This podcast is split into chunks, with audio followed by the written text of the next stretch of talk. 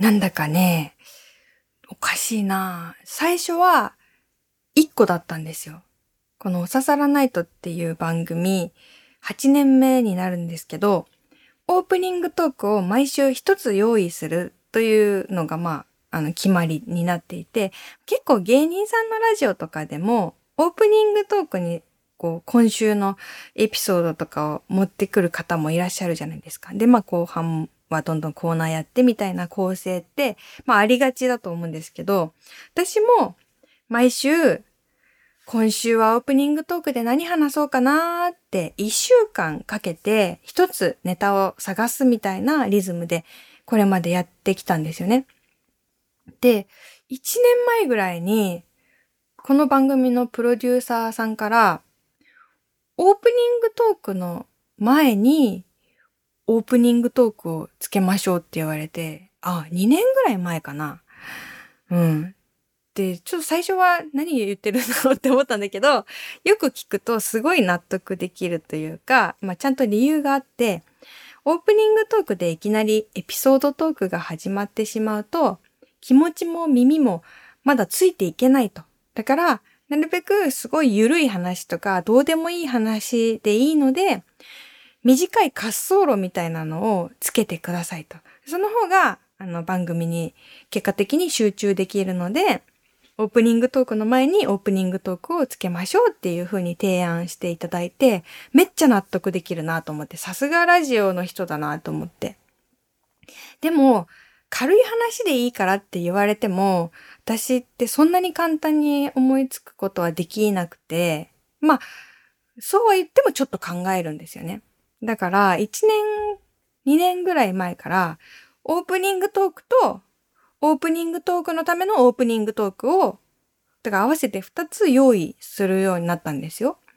そしたら、この4月から本編の放送に加えて、このポッドキャストが始まったじゃないですか。で、ポッドキャストもこの2段オープニング形式にしてるんですね。だから、本編のオープニング2つ、ポッドキャストのオープニング2つで、今なぜか毎週オープニングを4つ考えているんですよ。オープニングトークと、オープニングトークと、オープニングトークと、オープニングトーク。何これ？これさ、もしかしたらだけど、これからもどんどん増える？藤岡みなみのおささらない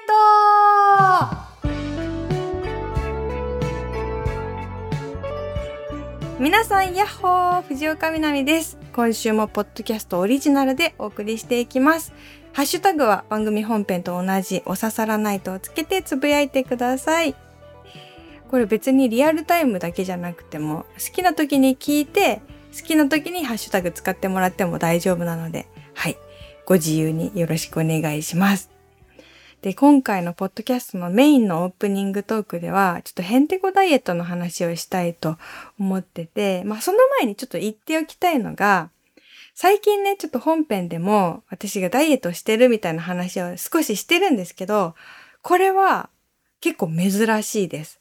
おささらないと8年目だけど、多分がっつりそういう減量の話って初めてぐらいかなって思うんですよね。あの、まあ、さらっと触れたことはあったかもしれないんですけど。だから別にね、これは皆さんにレクチャーしたいとか、そういう気持ちはもう一切なくて、別になんやそれって思いながら聞いてもらえたらいいなって思ってるんですよね。だから言ったらまあ雑談ですよ。まあ、ちょっと待って。まあ、ラジオを雑談って言ったらもう終わりなんですけど。まあ、その大前提として、そう7キロ太ったんですよね、私、この1、2年でね。それを戻そうっていうことでやってるんですけど、まあ気が向いたからやってるだけで、別にほんと体重が全てではないですし、あと世の中のその細さの基準っていうのも結構過激だと思ってたりするので、ほんとそこら辺は、ただ自己満足でやっているということをこう、ご了承いただければと思います。でも、だいぶ前振り長いよね。なんだけど、私が、だから今からしたいのは、ヘンテコダイエットの話ね。で、世の中にさ、いろんなダイエットってあるじゃないですか。糖質制限ダイエット、ファスティング、レコーディングダイエットとか、あと、キャベツダイエットとか、その何かをだけを食べるみたいなダイエットもあるし、そういうのって無数にあると思うんですけど、私が3月からこの2ヶ月ぐらいやってみた中で、まだ世の中にないというか、まああるんだけど、その名前では呼ばれてないかなって思うものをちょっと言っていきますね。何の根拠とかもないものなので、あの、真似とかは別にしない方がいいと思います。誰もしないと思いますけど。まず一つ目。霜降りダイエット。これもね、ちょっと、この2週間前ぐらいの、あの、ポッドキャストで言ったと思うんですけど、ちょっといつもより高いステーキ肉を買ってきて、それをちょびちょび1日一切れずつぐらい食べるっていう、何にもダイエットじゃないんだけど、でも私的にはこれがすごく良くて、まあ、結構油の多い霜降り肉を買ってきまして、で、まあ、ダイエットしてるとき食欲との戦いでもあるんだけど、うわーなんか、もう思いっきり、なんね、お肉、焼肉屋さん行きたいなとかさ、思うじゃないですか。ただ、ちょっと多めの油のステーキ肉を一切れだけ食べるっていうのをやると、その気持ちめっちゃくちゃ収まるし、最近さ、ちょっとあんまり油も食べれないからさ、食べたいっていう気持ちをその油の胸焼けで抑えるっていうことができて、一日霜降り肉を一切れだけ食べるっていうのが、すごい精神が安定したんですね。うん。あと、まあ嫌なことがあっても、まあ私冷蔵庫にいい肉あるしな、みたいな。まあ一回しか買ってないんだけど、うん。それを霜降りダイエットと呼んでみた。その2。お友達ダイエット。こ れこれは、友達と今日何食べたとか、何グラム痩せてたとか報告し合うものなんですけど、これはめっちゃいいよね。うん。ほんと一人では続かないですから、これができていることで私2ヶ月やれてるなって思うんですけど、まあ一番このお友達ダイエットでいいなって思ってるのは、絶対に厳しい目を向け合わないっていうことなんですよね。もっとやれとか、これは食べ過ぎだとかは絶対なくて、基本褒め合いいいよいいよいいよいいよえ、今日食べ過ぎちゃったとか言っても、いや、絶対そんなんじゃ太らないとか言って、もうなんか全力で応援して褒め合うっていう。だからね、お友達ダイエットでもあるし、褒め合いダイエットよしよしダイエットでもいいです。続いてが、青春ダイエット。これはね、高校の時部活でやってた運動メニューを今やってみるっていうことなんですけど、縄跳びとか筋トレなんですけど、当時めっちゃ嫌いだったんですね。その縄跳びも筋トレも走るのも何でも全部嫌いだったんだけど、でも今はさ、周りの目もないし、比べられることもないから、もう全部完全に好きなペースでしんどくなったらやめりゃいいっていう、もうペースでできるから、運動を嫌いにならないレベルでできる。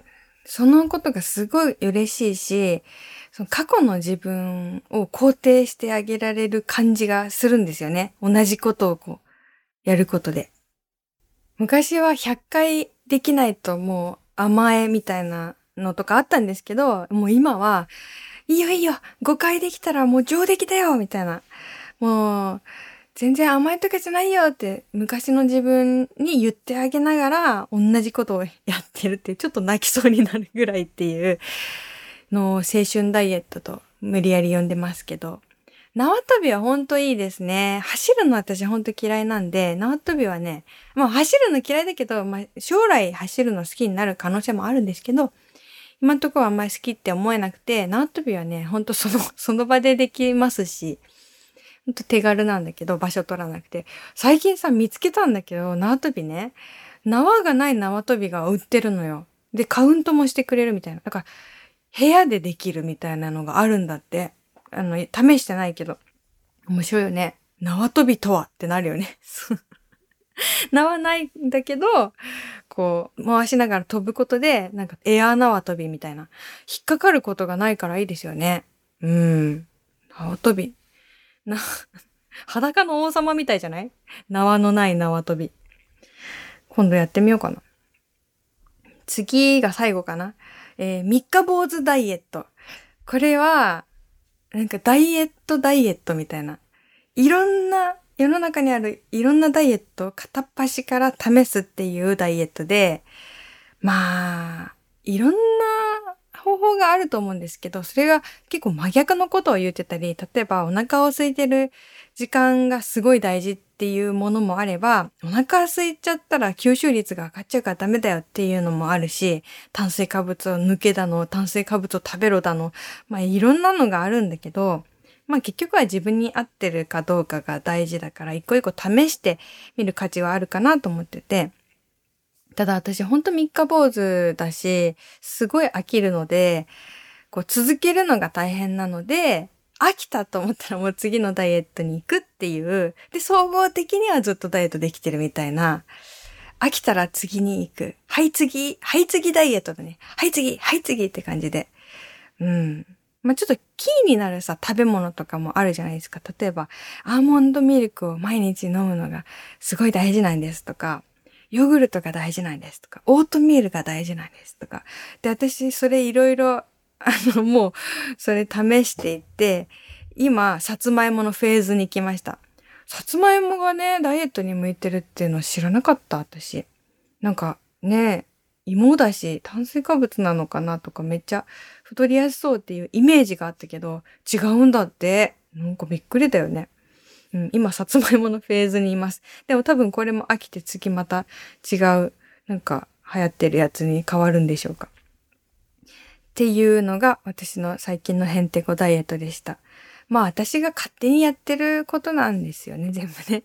一番なんかいいなと思うのは、ハマることがいいっていうか、ハマれてて、あ、ちょっと続いてるなっていう感じですよね。まあなんか努力してるっていう感覚がなくて、今ほんとハマってるだけっていう感じで、ちょっと人体実験みたいな感じがあって、体って面白いな、食べ物って面白いなってこう、なんか毎日体重測ると、どんどんね、結果が出るというかまあ、食べ過ぎた日は増えるし、ちょっと頑張った日は減るし、あれ昨日あんま食べてないのに増えてるとかもあるしさ、なんかそういうのがちょっと面白いなと思いまして、うん。だから身近なことを再発見することの一環としてもね、今楽しんでやってますけど。まあ飽きたらまあ多分戻るんでしょう。まあそれもいいじゃんっていうことで。去年、一昨年私柔軟がマイブームで体を柔らかくするのにめっちゃハマってて、で、目標にしてたんですけど、それで結構綺麗な Y 字バランスとか開脚ができるようになって、めっちゃ嬉しくて、で、今なんですけど、もう半年ぐらいちゃんとした柔軟やってなくて、さっぱりですね。多分普通の人より硬いぐらいだと思います。でもいいかなと その時何か夢中になれてれば楽しいのでいいかなって思います。はい。それでは今週もコーナー行きましょう。今週はこれ初めてやります、このコーナー。妄想北海道旅行はい。このコーナーはですね、北海道から生まれたこのおささらナイトという番組ですよ。北海道は広いです。全部行きたいけど、ね、なかなか時間がめちゃくちゃかかりますよね。179市町村ありますけど、とりあえず妄想旅行でどんどん制覇していこうっていうコーナーです。皆さんから旅してほしい市町村を送ってもらってます。ぜひ皆さんも私と一緒に旅行ガイドをね、この本とかネットとかをこう見ながら旅のプランを一緒に考えてるみたいなつもりでワクワクした気持ちで聞いてもらえたらなと思ってます。えー、ラジオネームケンさん。みなみさん、こんばんは、こんばんは。私は増毛町に行ってほしいと思いました。以下その説明です。益城町は以前二神寮で栄えた港町で、前は裁判所や映画館などがあったほどでした。今は JR も廃線となり、車でないといけない場所となりました。街並みは書簡別岳を仰ぎ見ながら歴史を感じさせる古びた木造の旅館、小学校、酒造などはまるで映画舞台のセットのようです。物や人が溢れる都会に比べたら反対にそういったものが足りない田舎町ですが、私はそんな寂しげな町がとても好きです。町に行くとなんだかパワーをもらえます。調べたら南さんは某番組でおそらく言ったことがあるのでは長文で失礼しました。ということで、ありがとうございます。めちゃくちゃさあ、説明お上手ですね。なんか、増毛町の、なんか荒ましというか、すごい伝わってくる 短い時間でありがとうございます。ということで、えー、第1回目、179分の1ですね。えー、妄想北海道旅行増毛町にレッツゴーそうなんですよ。私、増毛町は行ったことがあって、多分2回ぐらいありますね。でも一番最近でももう6年前とかなんですけど、確かにその古い木造建築が残っててというか、あえて残していて雰囲気がすごいあるんですよね。あと甘エビがすっごい美味しいイメージがある、ありますね。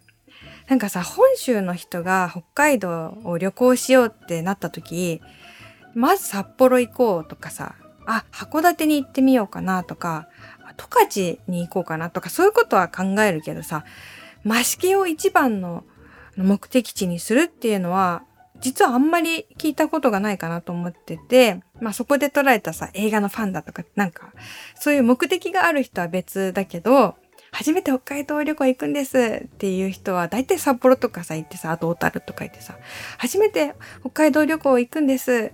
和式に行きますっていう人はさ、あんまり聞いたことがないんだけど、和式に行けばいいよねって思うんですよね、私は。初めての北海道旅行とか、ね、本州で北海道のこと全然知らないっていう人が、なんか、和式目指していいんじゃないかなって思いますよ。すごい行ってよかったなっていつも思います。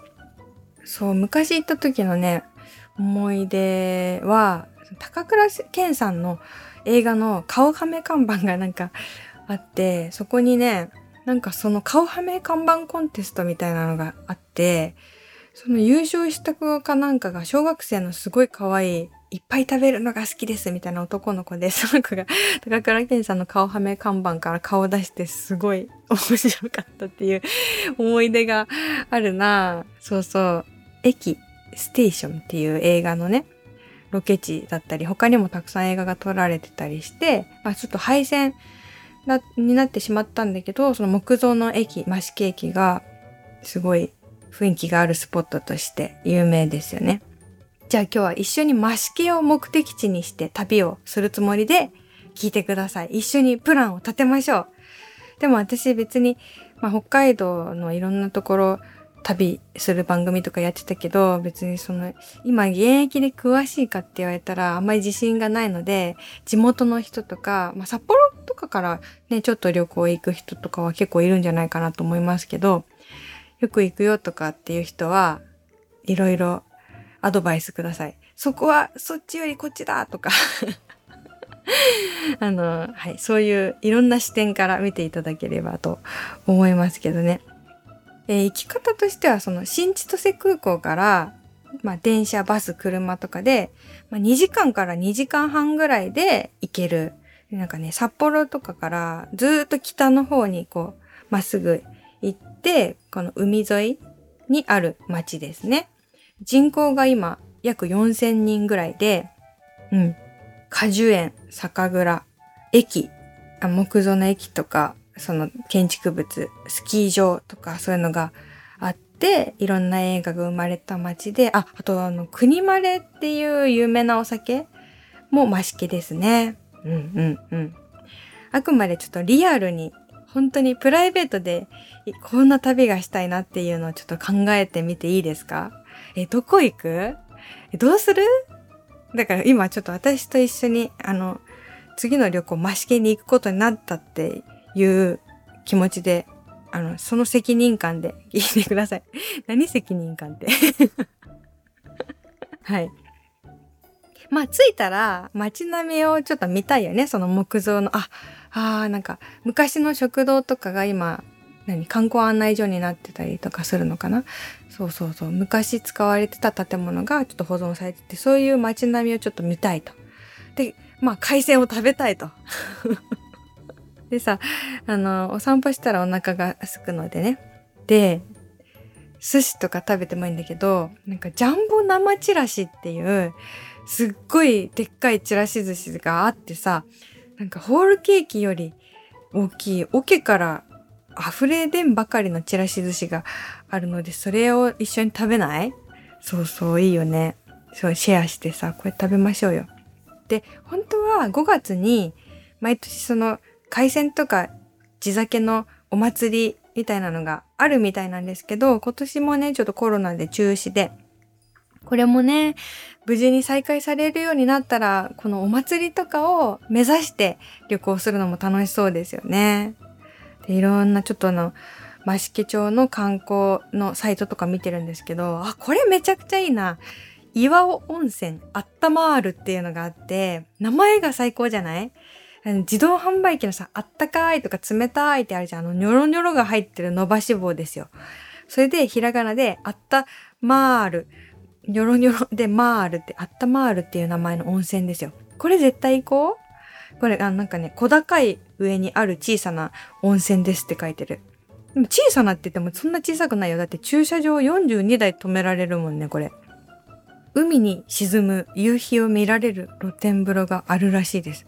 大人500円。これ絶対行こう？もういいね。もうすでにめっちゃいいじゃん。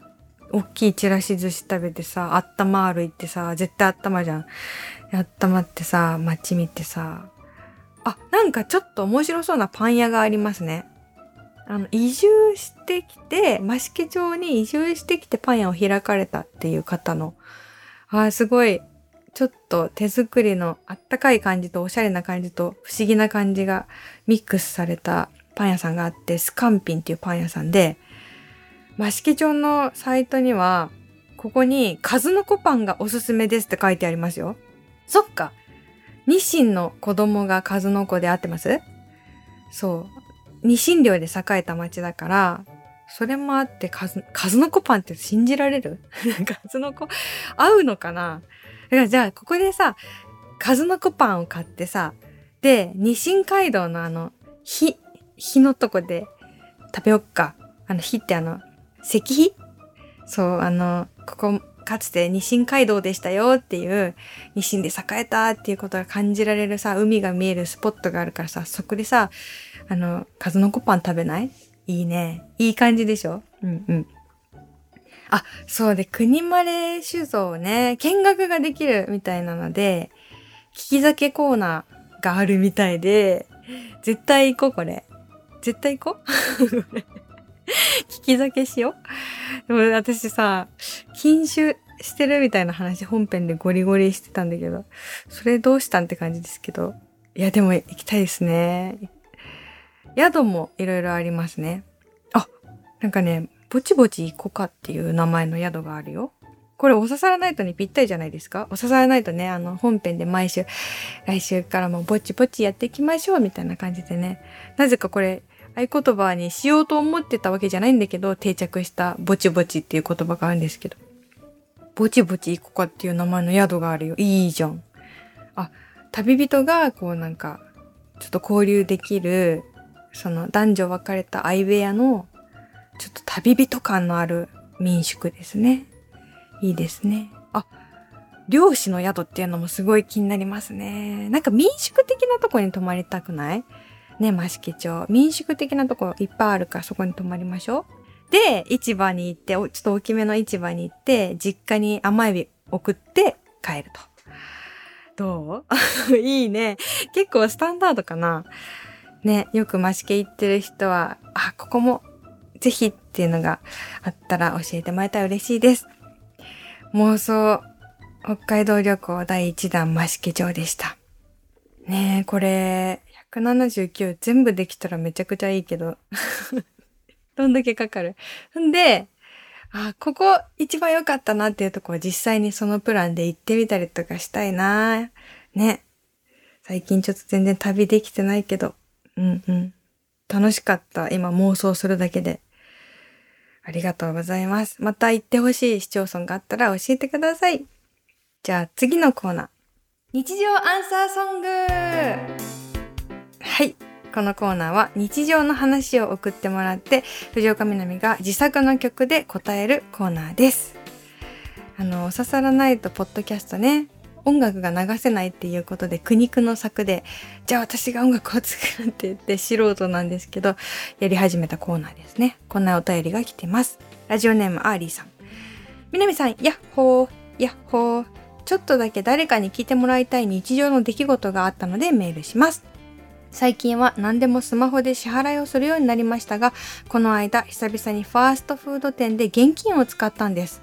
店員さんが普通に61円のお返しですと受け皿にお釣りを置いたんですが、何か違和感を感じてよく見ると、50円玉1枚、5円玉2枚、1円玉1枚が置かれていました。レジは手動のタイプのものでした。ん？と思いながらも、金額は合っていたのでそのまま財布にしまいました。別にそれで全く問題ないんですが、これって南さんだったらどう感じますか？今までお釣りは最小枚数でもらうことが当たり前みたいに思っていましたし、最終枚数でもらうために効果を足して支払ったりしました。これって実は自分勝手な考え方だったんでしょうか？正直細かくなってすみませんとは言わないんだ。とも思いましたが、それを言わなくてもいい、またはそれを言われなくてもいい LINE だったのでしょうか？それとも5円玉を持っていった方が便利だと気を使ってくれたんでしょうか？キャッシュレス時代になってお釣りに対する概念が変わってしまったんでしょうか？いろいろ考えてしまいました。みなみさん、アンサーソングをお願いします。すっごい細かい話。まあ気持ちはわかる。だから、10円玉で返してくれると思ったら5円玉が2枚のお釣りだったっていう。で、あ、今ちょっと10円玉切らしててとかいうわけでもなしっていうね。わかる。うん。じゃあね、早速。それでは、この曲作ってみました。聴いてください。別にいいけど。うー、別にいいけど、いいけど、でも、う、別にいいけど、いいけど、ないならないって言ってほしい。でも気にならないって人もいるのかな。細かいのは小銭それとも私再銭箱になったような気持ち。最小枚数暗黙の了解。ライトフライ級沈黙でショータイム5円5円我々に幸あれ。ここであったのも何かのご縁。別にいいけど。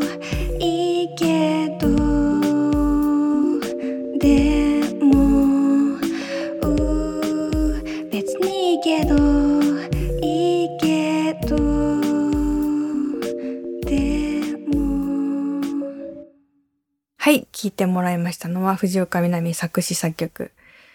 別にいいけどでした。まあ、作曲って言ってもね、あの、フリーのループ素材を使ったあの曲作りをしているんですけど、うん。なんかこういうメール多いですね、このコーナー。なんかスーパーでの一コマとか、お店でのモヤモヤみたいなのが多いですね。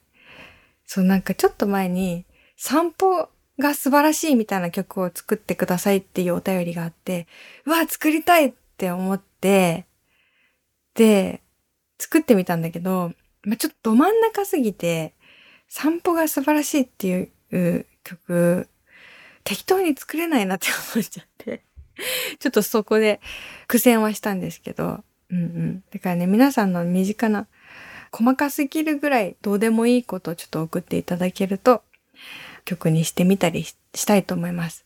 ただその散歩素晴らしい曲も作ってみたい。その、まだ諦めてないから。はい。えっ、ー、と、おささらないとポッドキャストにいろんなコーナーございます。さっきの妄想北海道旅行のコーナー、日常アンサーソングのコーナー、そしてラジオネーム考えてくださいのコーナー、1ヶ月に1回は思い出しますのコーナー、それから、あの、普通歌とかを読む、純喫茶南っていうコーナーとかいろいろありますので、はい。宛先は、みなみアットマーク stv.jp まで送ってください。これ本編ともね、全く同じメールアドレスです。はい。ね今から寝る人、起きる人、お散歩中の人、いろいろいるかと思いますが、今週もありがとうございました。ちょっと私今週の放送実はさ、ずっとなんかお腹鳴ってたんだけど、聞こえたかな？聞こえてなかったらいいなと思うんですけど、もし聞こえてたら、あの、申し訳ない。ちょっとこの後、なんか食べちゃうかもしれない 本当にね。禁酒しました。今からお酒飲みます。ダイエットしてます。今から夜食食べます。みたいな、そういう回になっちゃったんですけど、今週ね。うんうん。まあ、いっか。自分に甘くいきましょう。とにかく。ね。皆さんがいろんなとこに住んでて、いろんな考え方を持ってて、あの、全然違う人たちだと思うんですけど、本当に皆さんからいただくリアクション、いただかなくても、皆さんからいつもインスピレーションをね、受けて、お刺さらないとを作っているし、お刺さらないとだけじゃなくて、私の日々の仕事だったり生活にすごく影響、いい影響をもらってます。いつもありがとうございます。じゃあ来週もまた楽しいことが見つかりますように、ぜひまたここで会いましょう。またね